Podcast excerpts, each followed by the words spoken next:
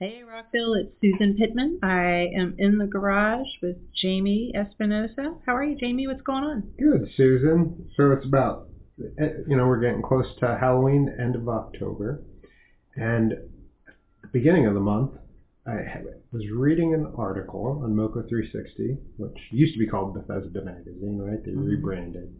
And the title of the article I read was called Moco Education Can't Be Decided by Conservative Activists read it, thought to myself, wow, that's very generally orthodox, Montgomery County orthodox opinion, or at least what people think is an orthodox opinion. And obviously, we'll discuss that article a little bit, but I really wanted to write a letter to the editor in response to the article, but, you know, chose not to, like most of us do. Then a couple of weeks later, I read an article that someone responded to the article I wanted to respond to, and that, that response was called MoCo education must be influenced by new groups of activists. Hmm. And I thought to myself, wow. Then I found out the person who wrote that works at the same federal agency as I do, and I reached out to them to kind of talk about their response. Very cool. Very cool. I'm excited to talk to uh, to your guest today. So, uh, Caleb, uh, welcome to the show. Thank Be- you. Before we talk about the articles, um, why don't you tell us a little about, about yourself? How did you end up in living in this area? Yeah, so I never thought I would stay living in this area, but that is what has happened. I moved up here probably 15, 16 years ago for a job, uh, single at the time. Uh, got got married, had kids, bought a house, stayed with my job, and so here we are. Uh, we have settled into uh, the area, consider ourselves full-time residents plan to stay here. Um, so, so tell us, your kids, what, what grades are they in? Yeah, I have a first grader and a third grader, both boys. All right. So you've you've dealt with the Montgomery County school system, I would imagine then. Yeah, we got our introduction to the MoCo school system when the pandemic hit. Uh, that was our first year. So then, um, let's talk a little bit about your article. So as I mentioned before, uh, the original article was a letter to the editor, and it was connected to, as listeners probably remember, one of the most controversial things that have happened this year in Montgomery County school system, which was the um, the organization and the protests against changes to the Montgomery County curriculum regarding gender studies, I guess would be the best way, or you know, and, and there was groups of uh, organized. Uh, best way to say it is, I guess, minority groups, right? Minority religious groups, minority racial groups, kind of protesting, and I have a little bit of background on that, so we can get into that. Um, and so the original article was written kind of saying, hey, look, these groups are organizing, they're being agitated by outside um, conservative activists and we, the people of, you know, the good people of Montgomery County, need to, you know, diversity and inclusion and come together to to stop this. Now, when I originally read that, my initial thoughts was, wow, this is taking away a lot of agency from the people who have come out to protest. Absolutely. It's making it because the original article was talking about how Moms for Liberty, which is a conservative uh, group outside of Maryland came together and is agitating people within Montgomery County um, to protest. You know, I've talked to people on both sides of the issue, and I'm not sure. Pretty sure they would have been protesting regardless. I think they really do care about the issues at play, and this is true for all sides of that mm-hmm. issue. Um, so I was a little taken aback by the original article, but you know, um, I would have loved to write into the editor but didn't. You did, and you wrote a fantastic piece that was very well put together. And tell us a little bit about what motivated you to respond to that original article. Yeah, Jimmy. So I didn't even know if I was going to get an article out of my response when I started. I kind of sat down. I was uh, frustrated when I had read the article that you had um, you had mentioned, and I think the the main source of my frustration was that um, there's a big disconnect between what we say we value and what our actions um, and words do to support that. And here we are as the community that prides itself on diversity and inclusion. And when given the opportunity to have our actions align with that, right, by embracing uh, new voices that are speaking up, we instead kind of condemn them.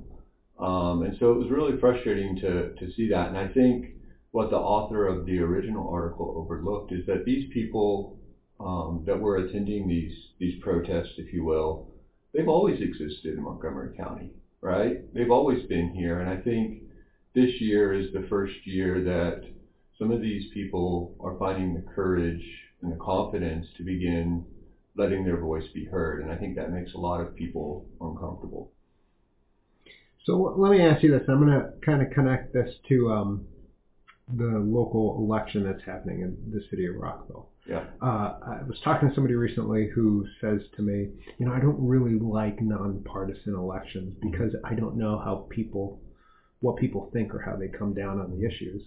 And that made me laugh because my response was, putting a D or an R next to someone's name is going to tell you how they come down on local issues, or, or are you just making assumptions? And Yeah. the way I'm connecting it to the protesters is the original article, and I think a lot a lot of people in the county looked at that protest and thought to myself, or, you know, these are conservatives or these are Republicans, and then they looked at the images of the protesters, and I don't think in their heads things connected because I don't know if any of those people were conservatives or Republicans. And they certainly weren't coming out there as Republicans or conservatives. Right. They were coming out there as concerned parents or concerned members of the community. Right. And so do you think that in Montgomery County the orthodox position is, hey, we're Democrats or we're liberals and this is what we should think on this without actually delving into what people actually think? Absolutely, and I think, I mean, maybe stepping out of the Rockville politics for a second and just looking at the county politics, right? I think, and whether you're a Democrat or Republican matters little to me, right? But mm-hmm. like, the Democrat Party has a hold on Montgomery County politics, and I think one of the clearest signals of that is if you currently look and, and see that you know there's 170,000 voters in Montgomery County that are registered independent or unaffiliated, right? All of these individuals can't vote in the primary, right? They don't have a say in the primary.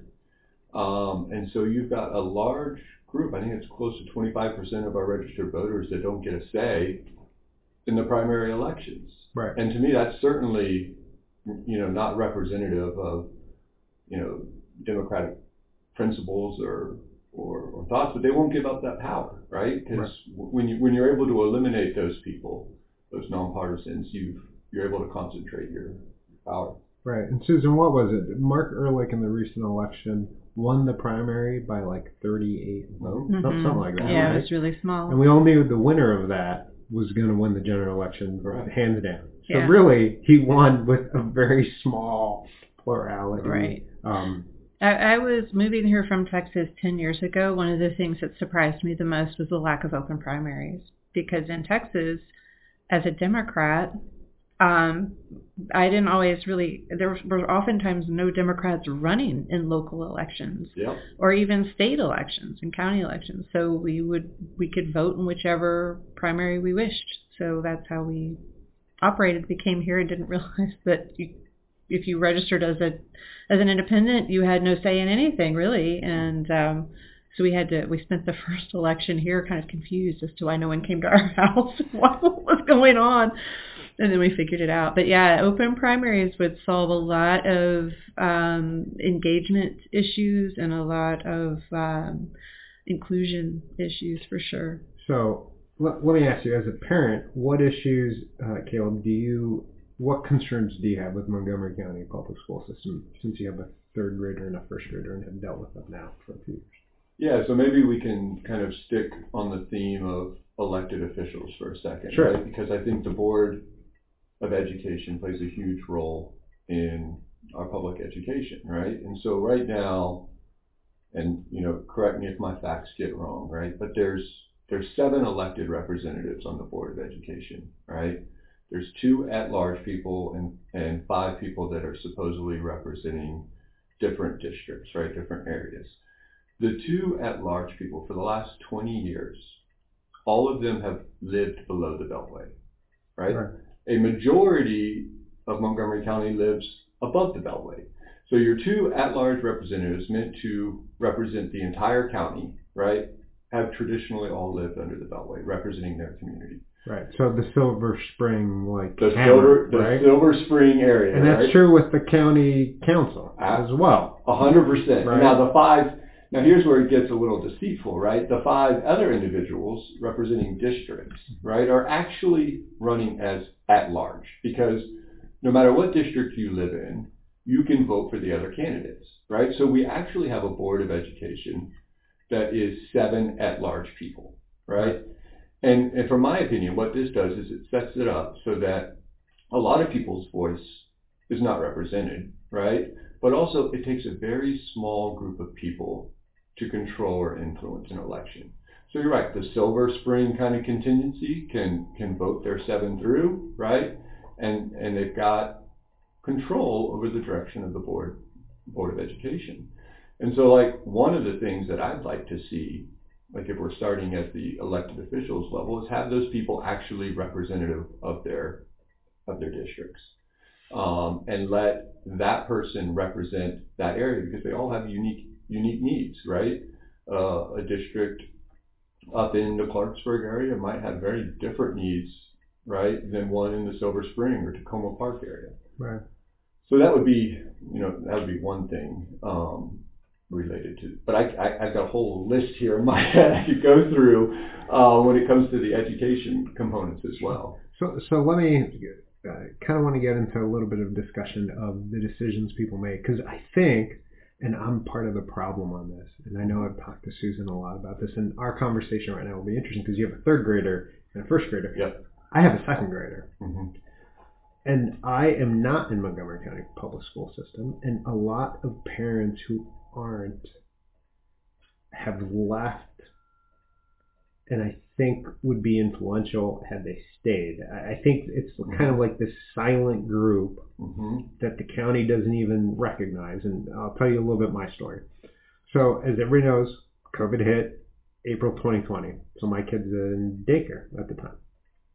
My kid was, uh, so I'm watching the 2020, 2020, the 2019 2020 school year. I'm watching it. COVID hits. I, you know, I don't want to re- relitigate COVID, but I think at the time, the vast majority of reason people looked at the situation and said, hey, schools should close. There's a new virus nobody we don't know what we're dealing with right schools close then we roll into the 2020 2021 school year which for you based on the fact you have a third grade i already know was tough Yep. My kid's in her last year at daycare and so i'm watching this very carefully. Now again i don't want to relitigate covid but i'm looking at data coming out of italy looking at data coming out of sweden and germany regarding their schools. Montgomery County, there was a big fight between the governor at the time oh. and the county executive concerning whether or not schools should open, private mm. schools, parochial schools. Governor Hogan mandated that private schools are allowed to open, right? So we're watching this very carefully. Montgomery County makes the decision, hey, the 2020-2021 school year is going to be virtual. So now I'm a little worried because my kid's going to start school next year. Hey, schools aren't going to be open. They don't know what they're dealing with. Um, again, don't want to relitigate COVID, but I don't know that the school district was open and transparent about how they were making decisions, right? That was important to me at the time. And my wife and I, we make the decision, okay, we're going to put our kid into ca- Catholic school. I'm not Catholic. My wife's not Catholic. Our friends who are uh, this lesbian couple who made the same decision, they ain't Catholic, right? But the Catholic school we ended up sending my daughter to did open, was the very first school that opened in the 20, um, 2020 21 school year, and it already had uh, practice regarding um, COVID protocols. Then my da- so my daughter goes there um, for kindergarten, and Montgomery County opened up the same year. And you know, I've heard stories from friends who were back in person. There was a lot of stories of like stops and starts and Sure. kids go, all going home. Um, and then uh, for the 2022-2023 school year, we were like, all right, we're going to put our kid back into school, and then a bunch of controversies hit in Montgomery County. We decided, ah, we're not going to go back into the school system. I know tons of parents in the Catholic school system right now who aren't Catholic, Mhm. who would have gone, but for COVID, would be in public school right now. Um, so I'm going to stop talking because I know your son, who's a third grader, probably did deal with online kindergarten, right? Um, uh, We did. We yeah. did. So I'm just curious as to your thoughts of how the county handled that, because you may disagree, right, that they handled it good or bad or whatever. Um, and so I'm just curious. Yeah, I mean, I and I re, I appreciate your you know kind of not wanting to go back and relitigate it, but I think it does speak to potentially how the school board and the county council makes decisions, right, and how we could be more inclusive. And so, you know, you mentioned there was a lot of data across all areas of the spectrum, right? There's mm-hmm. data saying yes, you can open safely, right? Yes, or there's data saying no, you shouldn't. I guess my concern as a parent was were we looking at the whole thing, right? Were we considering all viewpoints, right? Or were we automatically saying, oh no, if, if you think we should go back to school, you're X, Y, and Z, and, you know, trying to hurt teachers and trying to hurt kids. I mean, there was, at MCPS, there was rumors that if you supported kids going back to school, right, that you wanted teachers to die Right. like that was part of the narrative. Um, and regardless of whether the decision was right or wrong, that language, that rhetoric, that form of manipulation is always wrong, right? Um, and so yeah, COVID was difficult. We ended up putting our our child in a private kindergarten, right? Then we went into first grade, um, which was rocky and which it was, was at home, right? Then second grade, and now third. Um, I mean, I have I have going back to COVID for a second, right? Like I have friends whose children are are speech delayed, not because of COVID, but because that's how they were born, right? Right. But they would take um, advantage of MCPS's speech therapy. I mean, as of 2023, the speech therapists were still masking during sessions Right. right? Like there's a, a real disconnect there between what you're trying to provide for the child and maybe something else that you're you're following or supporting. and this may be obvious to anybody listening, but I kind of want to put a fine point because I remember the messaging from Montgomery County school systems and the PTA saying that if you want schools to reopen, you want dead teachers. I remember Yeah. that. That was just straight, like people act like they weren't saying that, and they were. And my wife and I, who I would consider reasonable people, were looking at it going, "There's a ton of private and Catholic schools that are open, and they don't have high death rates, so I'm not sure that's true, mm-hmm. right?" Like, any, anyways. Yeah, and I think what what you listening to the two of you talk about this, and you know, my son graduated in 2020, so he spent his spring semester of his senior year at home, um, which was a whole other ball of wax. Better that than kindergartners, frankly. Um, it, what this really speaks to, though, is the decision making process. How decisions are made, whose voices are included, and you're right. I do remember some of that messaging. Even though we were on our way out of the school system, there was some very um, fiery language and rhetoric. I think is a great way of of putting it. And so that really speaks to leadership and how people are communicated with and who's got a seat at that table. Um, and uh, frankly, just fact based. And we didn't, you know, to go back, we didn't have all we there was a lot we still didn't know in 2020. Even in 2021, there were things we didn't know, um, and the vaccine was new, new, and all that. Um, but talk. I mean, how do we fix this? How do we say to MCPS, you know, you've got to be more open and transparent about your decision making, and you don't want to slow down the process. Things in in public schools already move very slowly. Um, so how do we do that? How do we say to them, we're not going, to, we need you to be more transparent for our, for the good of our kids?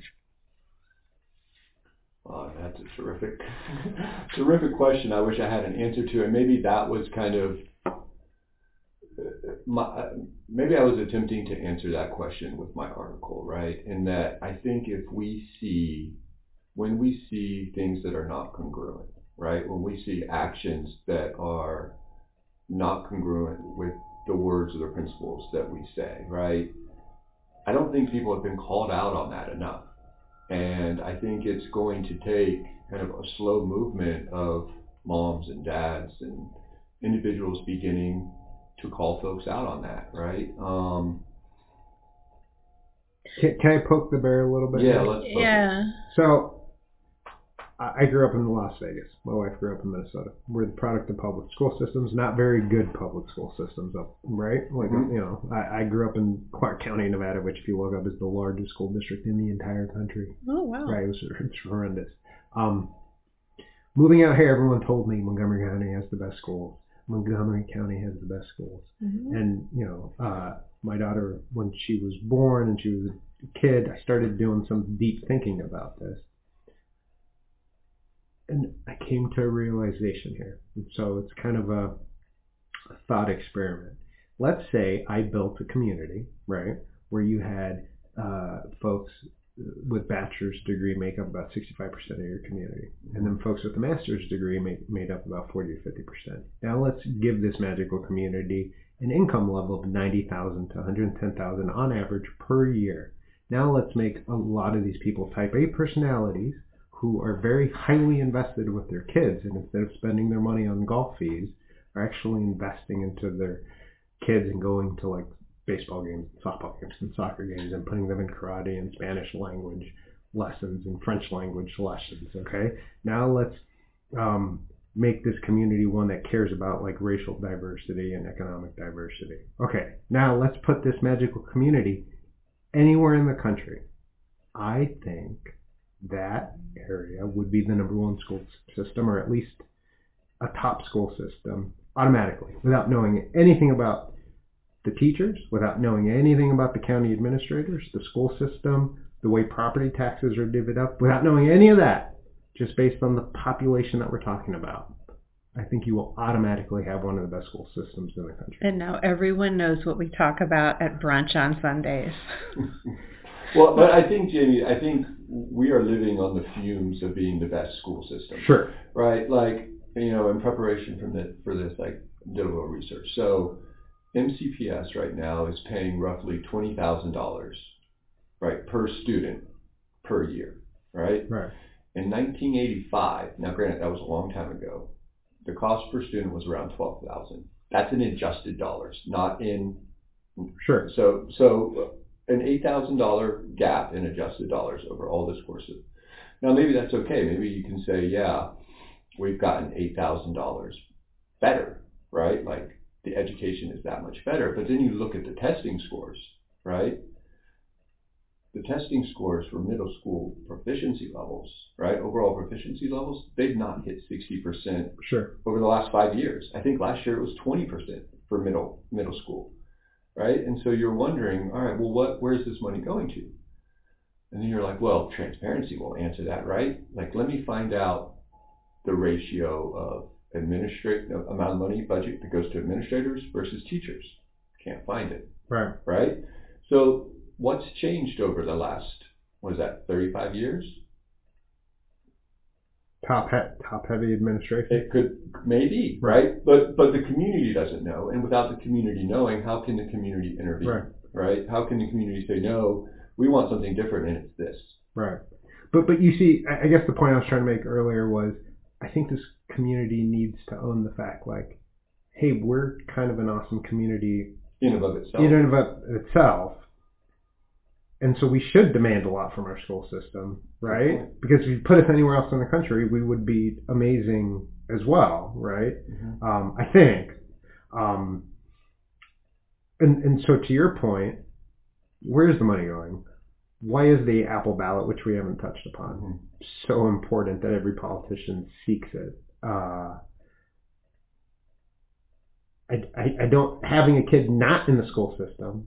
I don't have answers to this because I don't know if my experience is different, though I suspect it is based on the conversations I have with my my peers, 'cause- right? Because my tuition dollars that I pay, I expect a lot. I expect transparent communication or whatnot because I, I can walk with my feet.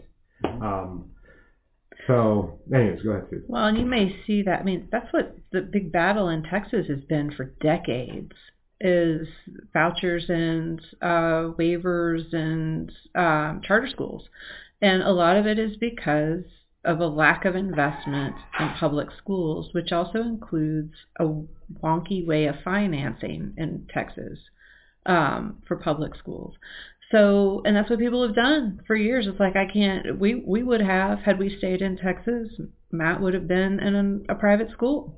Um, so it it that's what people do. To Jamie's point, is they walk with their feet, and MCPS has not had to face that. It, it appears they have not really ever had to face that, at least in modern times. Um, so that's a real concern. I mean, you, the health of a community. People, I don't know that people understand this um, at a deep level, that the health of your community is directly related to the health of your school system. It is the most important institution of a community is a public school system.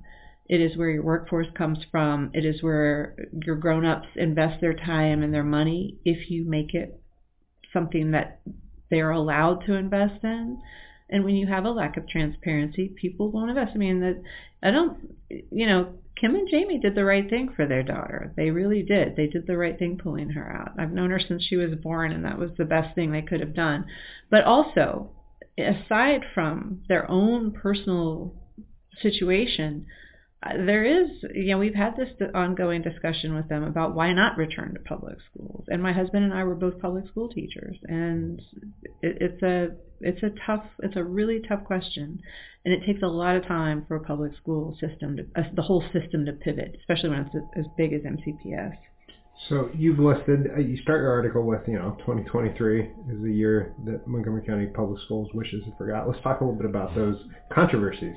Um, as listeners probably know, there have been a couple of uh, uh, settlements that the school district has had to engage in because there have been you know, sexual assaults in the schools uh, of, of students. There recently was um, a principal, right, who had been promoted even though he has been credibly accused of sexual harassment by the teachers multiple times. multiple times. Um, and uh, Let, us pause yeah. there for a second, Yeah. AJ, because I think this is a perfect example of the transparency for the community, right? So when that, when the, I think it was the Washington Post kind of busted that story, right? They, they made the front page news. But MCPS's response to that was they hired a private law firm, right, to do an investigation.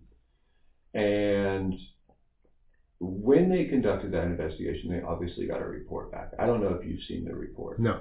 Okay, the JFK files are redacted less than that report. All right, so you you look through the report and it's line after line of black redacted text, and so you ask yourself, is this what they're showing to the community? It is, and you know what? It's also what they showed to the county council.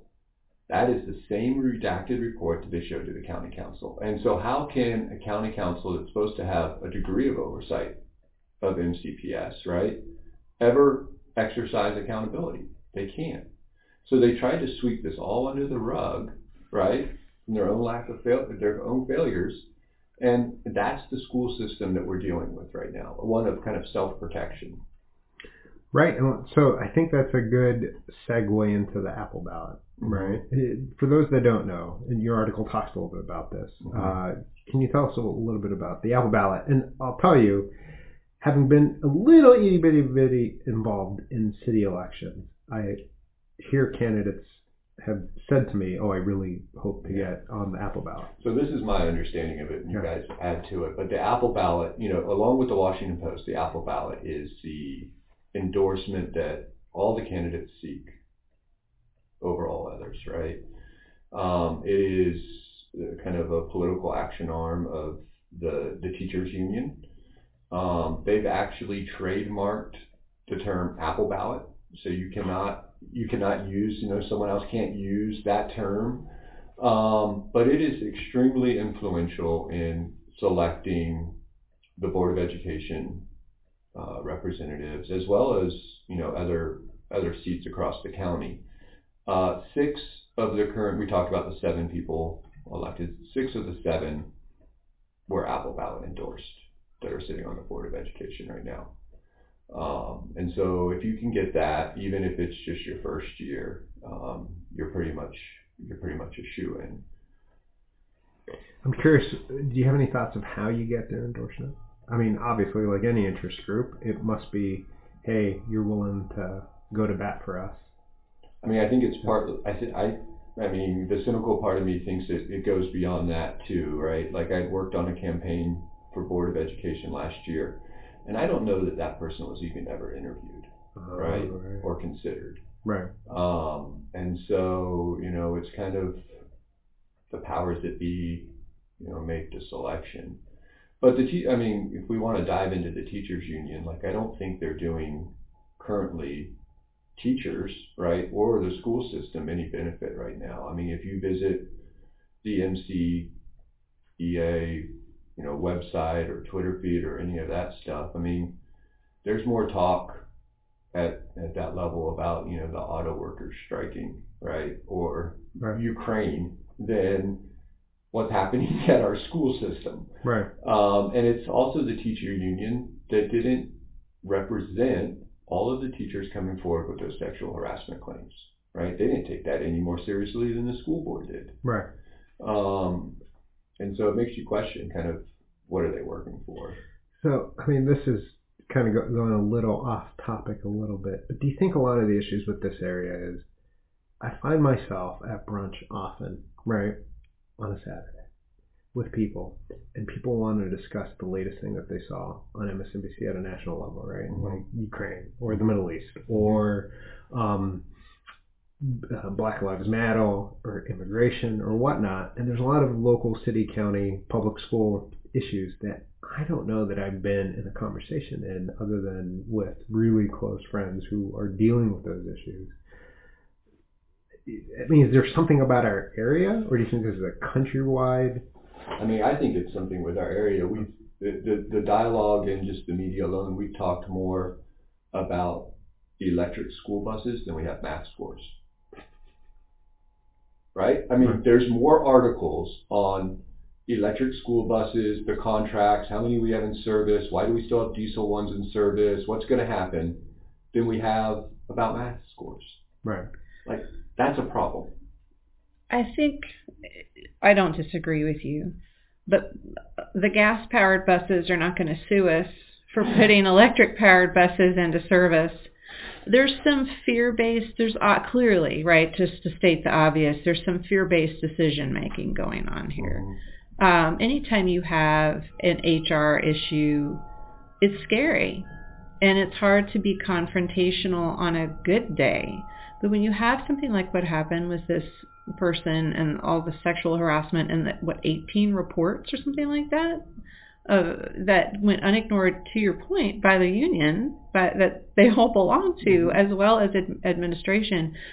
There's something very wrong right? There's something very fearful about that.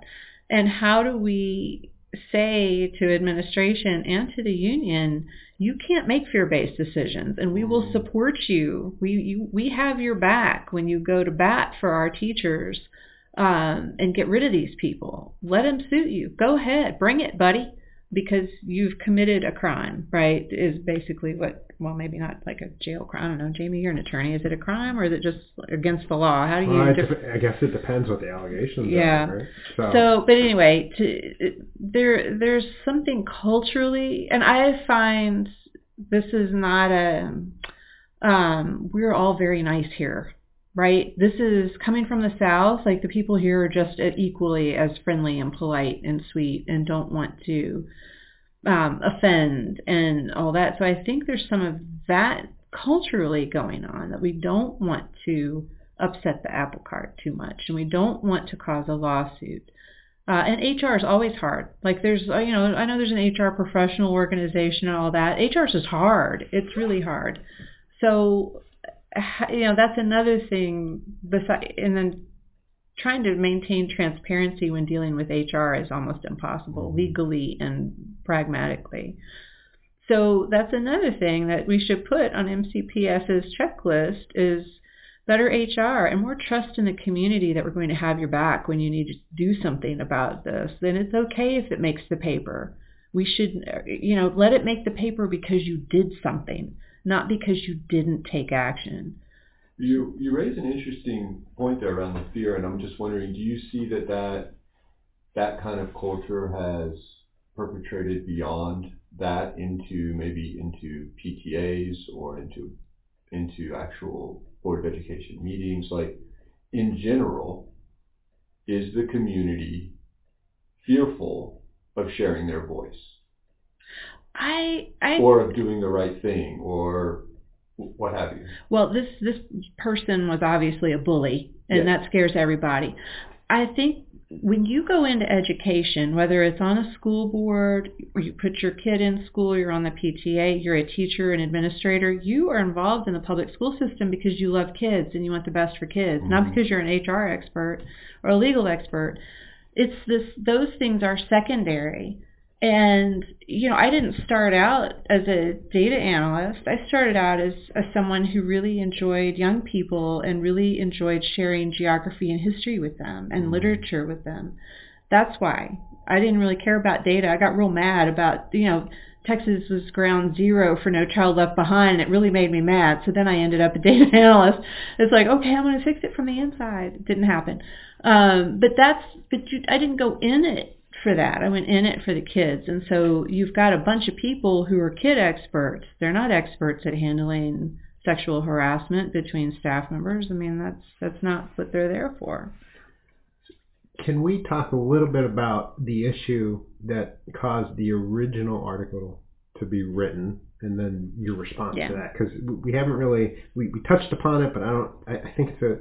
I think down the line, years from now, it's going to be an interesting case study that may be used to see how uh, school systems react to certain controversies. So, for the listeners that are unaware, my understanding, and correct me if I'm wrong, regarding the gender identity book scandal, uh, I don't know term we're going to use for it, is in 2022, the state of Maryland changes the curriculum a little bit and says to counties, hey, we're going to ch- change the curriculum. We're going to have part of this gender uh, identity part of your curriculum. You counties can kind of implement this in the way you see fit, and you can give exemptions how you see fit to it. So Montgomery County, and anybody jump in, correct me if I'm getting the facts wrong, jumps in, and Montgomery County says, okay, we're going to do exemptions, and they actually send out forms. My understanding is to to families through the teachers, and some families sign the form saying, yes, I would like to be exempted out of this piece of your curriculum. And some of the schools actually grant the exemption to some of the families, right? And they get the response that you are exempted out of this curriculum. Then, because so many requests came in to be exempted out of the curriculum, the school district comes and says, we can't it's too big of an administrative burden to manage this because too many people want an exemption, so no one gets an exemption. Which they should have known that from the beginning. That that's nuts to even have offered an exemption And so that in is- that way. right. In that way. Yeah. And so that is a piece, not all of it, but one of the reasons a lot of people come out to protest is, hey, my family had an exemption and you're taking it away. And I think this is a, a fact that I don't know that the Washington Post and the media outlets that covered it actually um, delved too deep because there were a lot of protesters who were just protesting the change to the curriculum. Now, one little side note I'll put on this. I've talked to a lot of people about the controversy. I have found very few people have actually read any of the books that are additional on all sides of this. Just kind of a plug. Sunil Dasgupta in the I Hate Politics did book reviews of all the books. He had his daughter do them. hmm very interesting if you, if you, you want to go and listen to that podcast. So now we're in a situation where the county, my understanding, is being sued by various groups of families because they were given exemptions that were taken away. Yeah, I don't think it's it's No. not it's not the I've given you exemption and I'm now taking it away. From my understanding, it is having enacted a quasi policy that there will be no opt outs. So there'd be no opt out. Right. Right. And so, and what's been confusing about this is that in some, in, I guess some articles, whatever, they're calling it a policy, like MCPS is no opt-out policy. Right.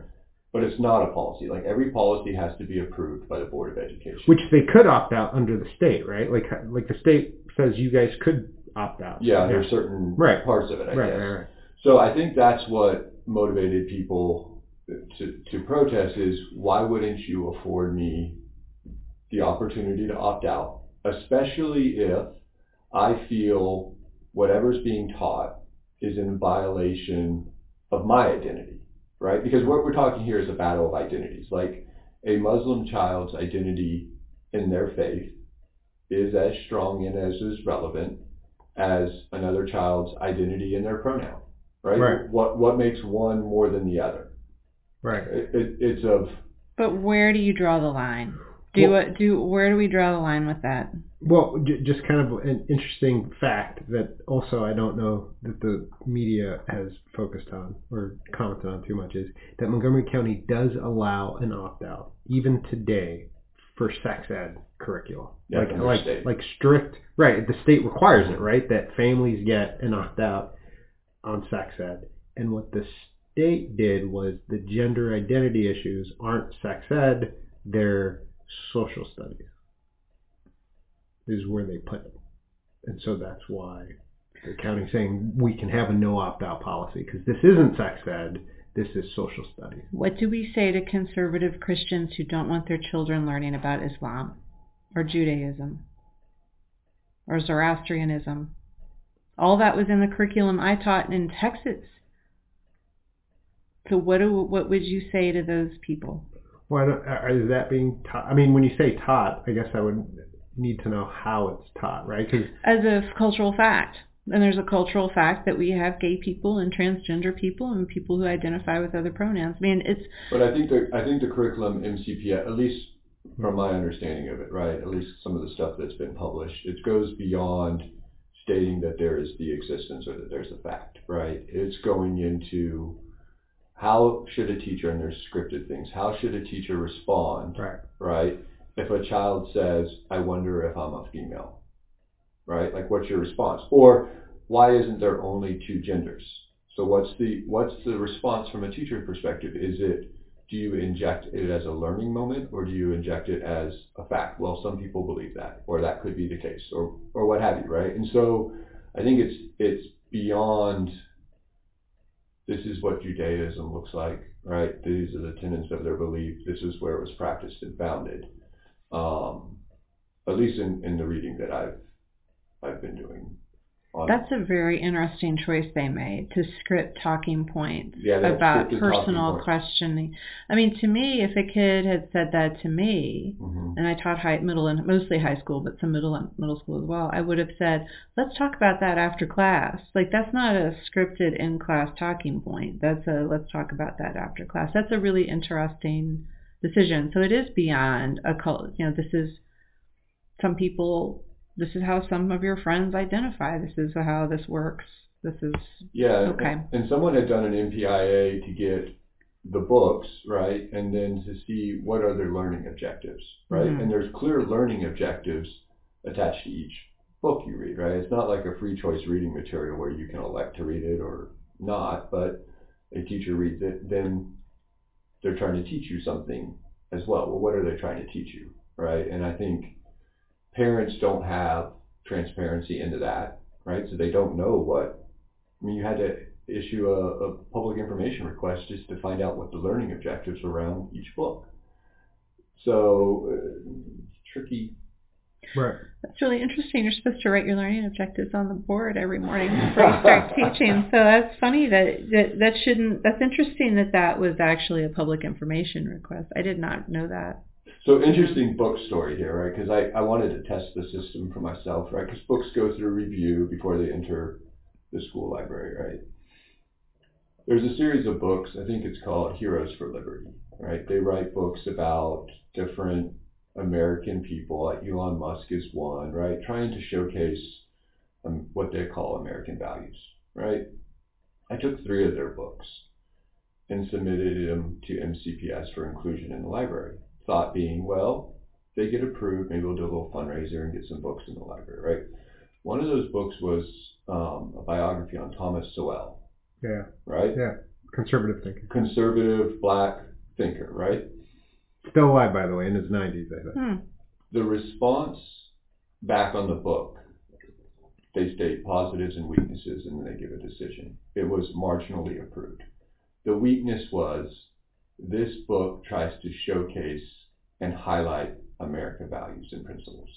That was their weakness, their identified weakness in the book. And so, it, it, it, right? So then you ask yourself, well, who's reviewing them? What's the oversight process?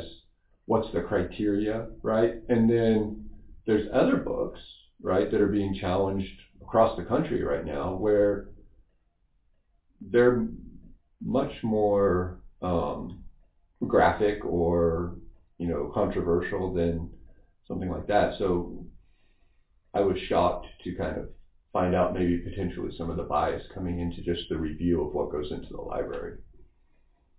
Right. You, one one of the things that, again, my daughter's in Catholic school, so I don't deal with any of this. All right. Like, Mm. I mean, I just don't. It's not a thing. Though our Catholic school has um, uh, uh, gay married couples that send their kid there, but this isn't an issue we deal with right in the curriculum. So I just put that out there.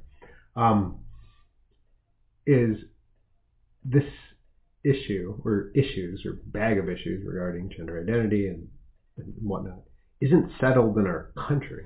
So I'm just kind of surprised that our school system is taking any other approach other than these people exist.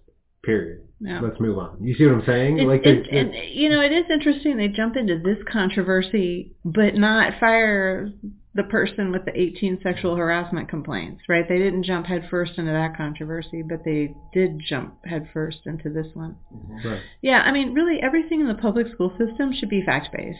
It should be, even if it's social sciences, it should be fact-based. If it's literature, that's uh, obviously more interpretive, but there are structured methodologies for reviewing literature, and um, I, that's just, I'm sitting back here listening 'cause I frankly have not followed it that closely. Um, but the, it's just amazing to me that we wouldn't be fact based and that we would turn something down because it reflected American values. I think lots of other values should be, you you know, Eastern values should be reflected in students' reading. We should, our kids should be reading broadly and deeply and often. So that just is really fascinating to me. So let me ask you. In your article, you talk a little bit about the PTA and you being a dad. Oh, sorry. Go, go ahead. Read. No, oh, no, I'm good. ha- having kids in, in, involved. Um, what are your thoughts on, on the Montgomery County school system and the PTA that parents have here? Mm. So I am a member of our, I guess I'm a member of our PTA. I attend their meetings when I can. I'm part of the PTA listserv. Um,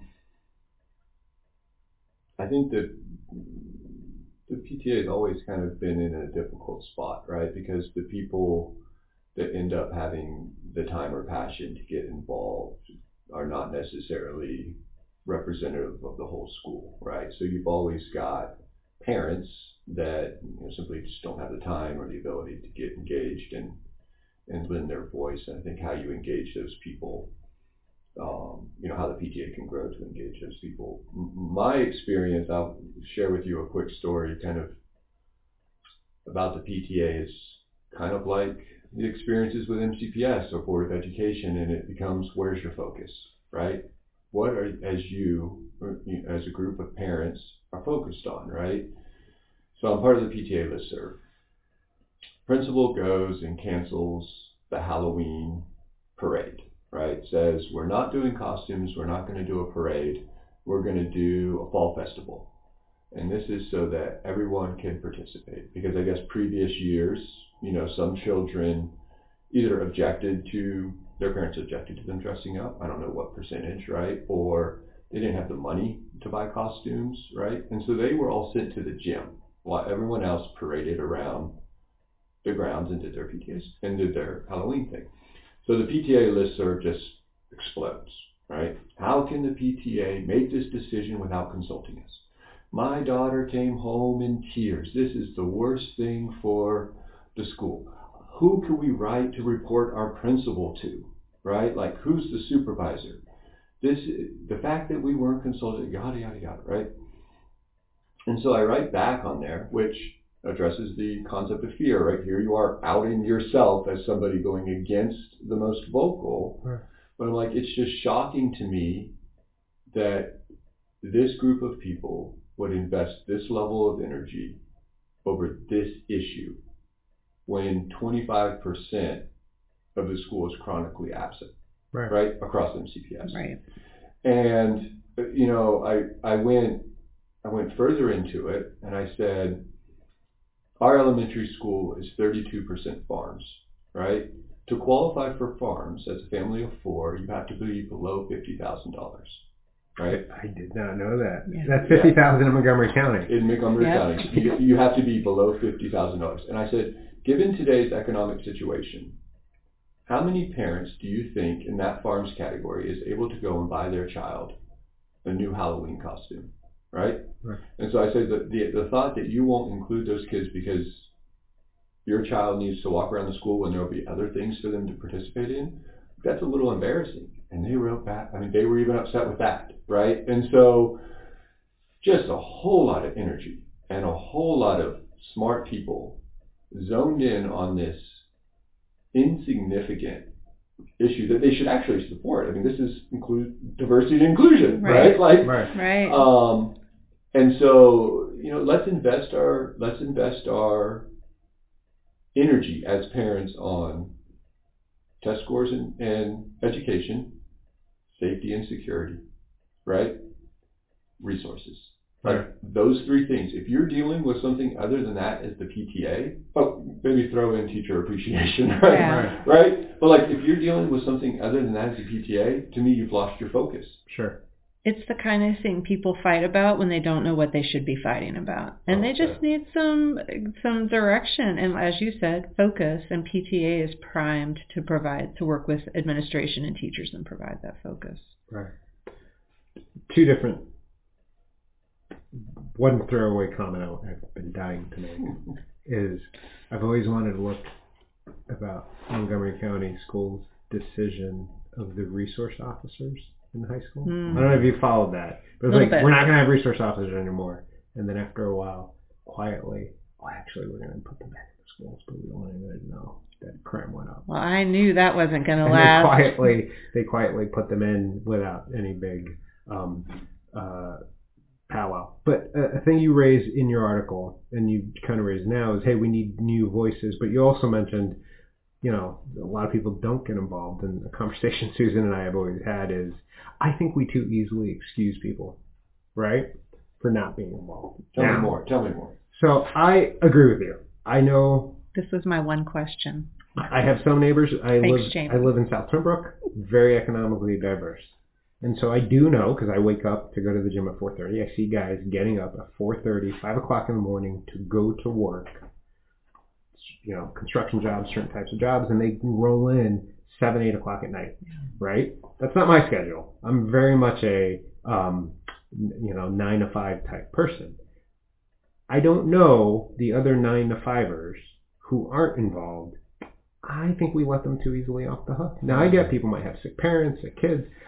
That's not everybody, right? Other people prioritize different things, and so um, it's just kind of a comment I make because I do see people get involved when it is, hey, we can't have Halloween costumes or controversy, we can't have Valentine's Day anymore, and then all of a sudden all these voices start speaking up when they've never spoken up on any other issue, and so that's just kind of my thoughts. I, I, I don't know that people are as busy as we make it out to be. Yeah. But but I, but I could be wrong on that. So I, I, I agree with that, and I, to me, I think the larger barrier in getting more people involved is directly related to our culture, right? And and the culture right now is is a, a culture of privilege, right? A, a majority culture, right? And if you're a minority, how are you treated in that? And I'm not talking about race, sex, or anything. I'm talking a minority of viewpoints, right? Opinion. If you were the one to put a yard sign up, right, with a candidate that's not popular, right? Or if you're the person to respond to the PTA with a viewpoint that SROs should be in schools, Right. right? Or you are the parent that gets caught going to the the, the protest for the books, right, by a neighbor. It's it's when you step out, right, you will quickly be critiqued and criticized. And, and and you know that's that's risky for a lot of people. Every time I get on my email and it's a listserv, my wife is cringing. She's like, "What is he going to say?" Right, right? Because but it's a real fear. The impact and you know you have been silenced through intimidation, basically. Um, and like that's just such an awful thought for a community that prides itself on diversity and inclusion. Um, and I think that's the major barrier. Because there is that 30% of registered independents in the county who can't find each other. They can't find Right. it. Right. Or even, I mean, even me coming on here, right? Like I wasn't scared to come on here, but it is a, a source of exposure, right? You guys Right. don't don't know my background, right? Right. Like maybe I'm going to say something you don't agree with, right? And maybe you're the type of people that don't like hearing things that you disagree with. We That's real in Montgomery County. Right. We say things that we don't agree with all the time. No, it- Uh, it- go, go ahead. It- you know, I one of the things that, and that's a really interesting thought that people are afraid, and I think that's kind of a conclusion we're coming to at, at during this conversation is that there is, in addition to fear-based decision making, there's fear of coming forward because you don't want to step out of line. This is a wonderful place to live, and you don't want to mess it up for yourself and your family. But there's also, to your point about privilege, a, people don't um, want to get their hands dirty. They think they're too busy. Y- You know, you get the community you work for, not the community you want. And that that to, we talk about this a lot. Jamie is an Air Force reservist. Um, I work for a small nonprofit, almost nonstop, and we're both on planning commission. We have families, et cetera, et cetera. And you know, we'll, we're short on planning commission right now. Most boards and commissions in Rockville are short. It's gotten a little bit better the last year, 18 months, but almost all of them are short members. And we talk to people all the time, like, hey, if not planning, what else? What can we count on you to do? And they're like, oh, I'm too busy. I'm too busy. And I'm like, oh, okay. You're, it's rarely, rarely are people genuinely too busy to take on one thing that they care about outside of work and home. Um, so how, why do you do it, right? I mean, you, why do you stay engaged and involved? I mean, I think for me, um, part of it was this decision that, you know, if I'm going to live in this community, right, then, and I'll readily admit that, like, the normal trajectory of this community doesn't probably align politically with mine, right? Like, I am a minority in the community. But I also don't want to just be somebody that sits back and allows whatever to happen to happen, right? I have a family here that I care about. I have an investment in a house that I care about, right? I want a vibrant community. Um, and so like I was faced with you can either participate, right? Or you can sit back and complain. And for me, I'd rather I'd rather participate. I've met some great individuals and like we talked about COVID in the beginning, the amazing thing about COVID for me, like wherever you landed on the issue, for me, I landed on the issue of like I- wasn't in the mainstream, right? I met wonderful people across the political spectrum, right? Democrats, Republicans, Independents, all wanting the same thing. Like this was around opening back up the schools. They all wanted their schools back open. They'll put aside all the other issues, right? And they found commonality around something that was core, in their opinion, to the success of the community. And it was amazing. It was really amazing to see. Um, and so that's why I, that's why I do it. You can participate or you can sit back and complain. Um, and for me, I'd rather at least try don't know if that's a good answer. No, it is. no, that's a, that's that's a really no, it's really a valuable point of view. So we've been going for about an hour. So I don't know um, if we want to ask Caleb if he has any last thoughts on this issue before we ask you our closing question. Well, we didn't. No, I think I think I, I my. I'm good. This is a really great conversation and an interesting perspective. It's it reminds me as an empty nester that this really is important for everybody, even if your kids are not currently in the school system. And I probably should brush up on my MCPS info. So here's the most important question Oh, we ask every guest. Well, let me jump in Oh, so he oh, can boy. hear. So he can hear because I go out to eat a lot. All right. So Oh, we always ask guests what is either their favorite place to eat in Oh. the Rockville area or their uh, most recent. So let, let me talk about my most recent. Okay, go ahead. Oh boy. So I went to Chittenandu Indian Ooh. cuisine a Oh, couple of days ago. Where is this? This is at um, on the Pike. If you know the tile company factory right there on the Pike, that big shopping center nobody Oh, ever goes to. Uh, with the New York grocery, the Asian market. Yeah. Yes. Yeah, Yes, yeah, yeah. exactly. So Chittenandu is an Indian place, and I love Indian food. Inexpensive. Indian mm-hmm. food often isn't, right? Inexpensive, big portions, and pretty decent. So a plug for them. And then another place I went to, not the first time I've been there, but I haven't been there since before COVID. It's Tower Oaks. Because the mm-hmm. Tower Oaks. Oh, Clyde's. Yeah, Clyde's. Yeah. Clyde's Tower Oaks. Because I was curious, Mhm. because before COVID, that was a big after work Sure. spot and um, Friday night spot. And so we went, and I was thinking it was going to be empty. Nope, completely packed. Fantastic. Yeah, so that's a good sign, I think, right? Yeah, that is a good sign. So, all right. So either favorite spot, right, Susan? I'm or here most on my, recent? my Google Maps looking Yep. for Rockville restaurants. Yeah, Uh, here I can fill in with one if you want. We don't eat out a Yeah, lot. We exactly. How about you? I, I went to uh, on yours and Matt Perkins' re, uh, recommendation. We went to Hello Vietnam. It was so good, Ooh. Yeah, so good. that's on Veirs Mill. Twin Right. Brook, yeah, Twinbrook Shopping Center. And I never go out in my yoga pants. Like I am not that person. And Dave and I went to the gym last night after work, and he's like, "Hey, guess what? We're gonna go to REI and get hiking shoes." So I ended up going to REI in my yoga pants. I'm mortified, and I hope that I didn't actually see anybody I know. And then on top of that indignity, I went out to dinner in my yoga pants. Mm. This is a real breakthrough for me. But we went to a casual place called Rasta. Yeah, Rasa. Right. It's like uh, Chipotle, but Indian food. It was, to Cava. it was so good, Yeah. really good, really tasty. And the uh, we had the um, cardamom limeade and the turmeric lemonade. Excellent. We usually don't waste calories Did on you get the like set that. bowls? We did because we've never been before. No, no. I'm even though I eat a lot of Indian food, the the lines where they're like, "Hey, what do you want?" My response is always, "I don't know. It tastes good together."